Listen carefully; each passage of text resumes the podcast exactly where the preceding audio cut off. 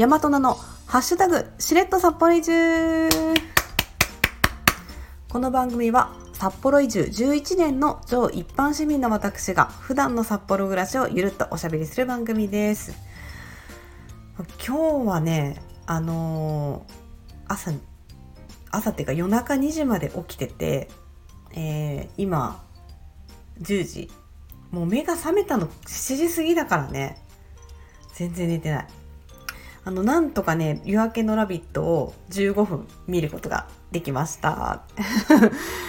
えー、実はですねこの2時過ぎまで起きてたのには理由がありましてそれがまあ私が今ね推しているラジオ局九州大阪 FM ホープさんなんですけど、まあ、前も言ったけどとにかく西城秀樹さんの曲がめっちゃ流れる変な FM 曲なんですよ。はい。まあその子がめちゃくちゃ面白くてあの推しのラジオ局に今なってるんですけどでそれプラスえー、っと今月に入ってからかななんかね男組さんの曲を頻繁にかけるようにシフトし始めましてこれ詳しくはね何回目だったかなえー、っとね38回目の放送を聞いてほしいんですけどはい1ヶ月間あの配信後から聞けますんで、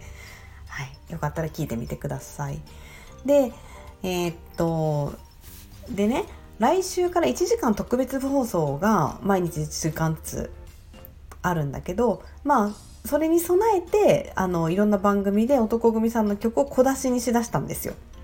でそしたらまあ男組さんあ組合員さんファンの方ねがまあその FM ホープの存在を知ってわーって寄ってきてあのすごい聴取数になったんですって曲 FM ホープさんオフィシャルによると。でまあ私もまあファンとしてねよかったなと思ったんだけどなんか今週あたり X がさ組合さん界隈で若干荒れてるなってのは感じてたんですよ。うん、で内容を見るとあのね男組の曲聴きたくてあのなんかフォローしてるだけなのにいきなり DM 来たんだけどとか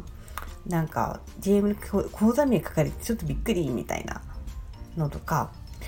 なんだなんだと思ってさでそのいきさつをあの今日の1時から局長自ら出てる番組で話すってことでまあこれ再放送なんだけど昨日の分の。で起きてたんですよ。まあ一連の流れを聞こうじゃないかと。であのまとめるとあの今週の日曜日の朝の放送かな？私はまあリアルタイムで聞けなかったんですけどこの番組で、まあ、あの男組さんのファン宛てにあのお願いの DM を送りますっていう告知をしたらしいんですよね。でその DM の内容がまあ要は出資をお願いしますというもので一口いくらでこんだけ集まったらスポンサー読みその男組の番組のスポンサー読みであの最後に男組ファンの皆様ってクレジットが入りますっていうものだったみたいなんですよね。違ってたらすみませんね。あの FM ホープさん。ちょっとタイムフリーがねできないラジオ局でしかも私もう日曜のこの時間リアルタイムで聞けないのですいません。えー、っとただねホームページはねそのファンディングやってますみたいなことは一切書いてないのよ。書いてないからその DM だけでその情報を知ることになるじゃないですか受け取った人はね。でしかもその FM ホープ知りたての方にその DM いっぱい送っちゃったもんだからあの苦情がね結構来たらしいんですよね。やり方ちょっと近くないですか？みたいなね。まあまあびっくりはするでしょうね少なくとも。うんまあ事実上ねこのあの番組が番組のオープニングがね本当はねあの局長がちょっと近況喋ってあの曲流れるっていう番組なんだけど事実上ねあの釈明会見番組になったっていうね。私がね一曲この曲の番組にリクエストしたのがきっかけでなんかこんな騒動にまでまあ騒動っていうかねうん流れ着いちゃって申し訳ないなぁと思いつつもなんか半分めっちゃ面白いことになってると思って聞いてました。悪いファンですよね。もう毎回思うんだけどさ本当に。でもさあの FM ホープって他の曲だと絶対こんな編成できないっていうタイムテーブルでやってるから面白いんですよ。もうねその秀樹さん以外にもあと何でしたっけ？あのおにゃんこクラブの曲かけまくり番組っとかえー、あとね、スターバックス BGM とかさ、もうそのまま言ってるけど大丈夫ですかみたいなね、のとか、あと、えー、っと、T 四角なんちゃらっていう、おそらく T スクエアの曲かけまくってんだろうなっていう番組とか、本当に面白いので、興味ある方、リンク載せとくんで聞いてみてください。えー、ということで、えー、オープニングすっごい長くなっちゃってすいません。えー、今日の本編、移住後を振り返ってみる第2弾です。前回ね、あの移住してから1ヶ月ぐらいしか振り返っていないので、その続きパパッといきます。では2013年、えー、2月に移住しました。で、えっと、5月ですね、あの、雪が溶けてもう働こうかなと思ったんだけど、やっぱりまだ、あの、なんていうんですか、働かず満喫したいなっていうことで、とりあえず職業訓練に通い始めました。だってさ、友達もさ、そのファイターズ絡みの友達しかいなかったので、うん、ちょっとねあの知り合いも作りたいなということで通い始めました。で、えー、それから7月はですねこれ函館になるんですけどグレーのねあのー、ライブがあったんですよ函館でね5万人動員だったっけ？なんか2日間ですんごい規模だった。函館にしたらすんごい規模だったの。もう地元のバスの運転手とかタクシー運転手も行ってて、もうタクシー捕まりませんみたいなぐらいみんな集結したっていう、あの、伝説のライブなんですけど、まあこれがね、すごい大雨と重なってしまって、ライブは決行したんだけど、あの、JR 止まるっていうね。で、これ観戦にね、母来てたんですよ、うちの。で母がお函館にね足止めになってしまいましてでまあレンタカーで急いで借りてあの函館まで迎えに行ったっていう思い出がありますもう滞在時間ねあの5分 函館市内だと30分ぐらいあると思うけど まあそんなもんですねはいっていうことがありましたでえー、っとねこっからあとは、えっ、とね、あ、そうだ、9月にね、えー、北電電気料金値上げ7.7%。これは、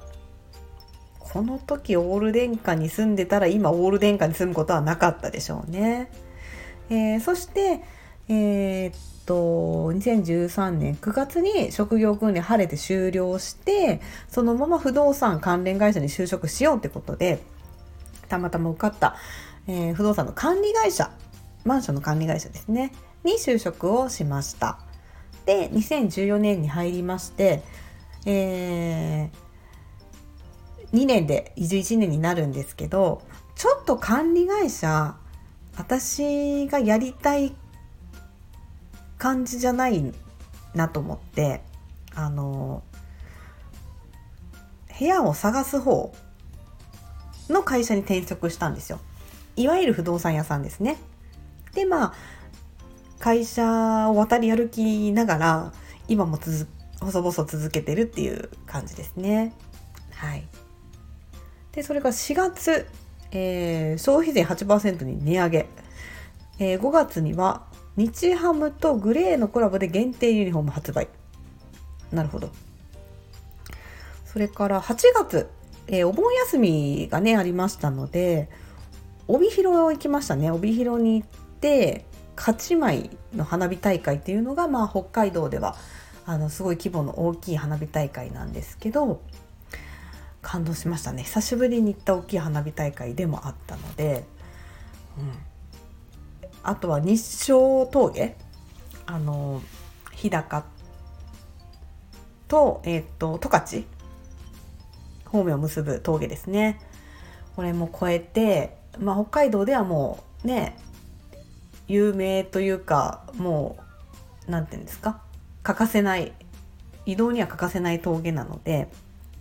あのちょっと感慨深いものありましたねあの自分の車で自分のっていうかレンタカーで走自分で運転して走ったことでちょっと感慨深いものがありましたね。でそのついでにあの富良野によってあの富良野にねアンパンマンショップがあるんですよ。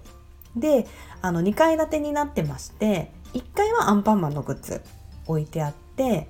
2階が